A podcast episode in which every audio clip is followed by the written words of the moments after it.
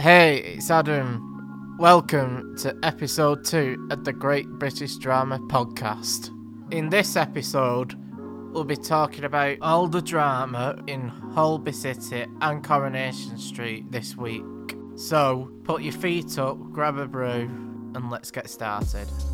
There's been some real drama in Holby City this week. Dr. Dunn has held Angie Goddard in hostage because she's found out that he's been killing patients in the hospital and the police are outside waiting for him.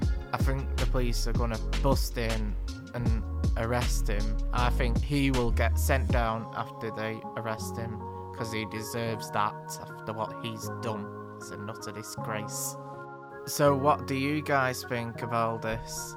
I hope you think the same as me because it's it's not right at all.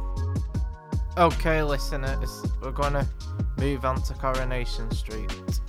This week in Coronation Street, Leanne has got herself in real trouble with the drugs because her son got her into all this trouble and now he can't pay the money back that they've asked her to pay for and and now she's having to pay for it. It's not fair on Leanne. Why should she have to do it? I think if she doesn't pay the money back, she'll end up with the bailiffs coming out. That will not be good for anyone at all.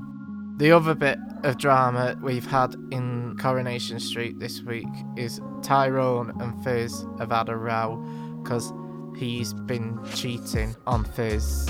Alina has kissed Tyrone. They ended up sleeping together and it's it's terrible on Fiz. This shouldn't be happening. Personally, I do not think they'll get through this at all. That's all the drama for this week. I'll catch you again next week on the Great British Drama Podcast.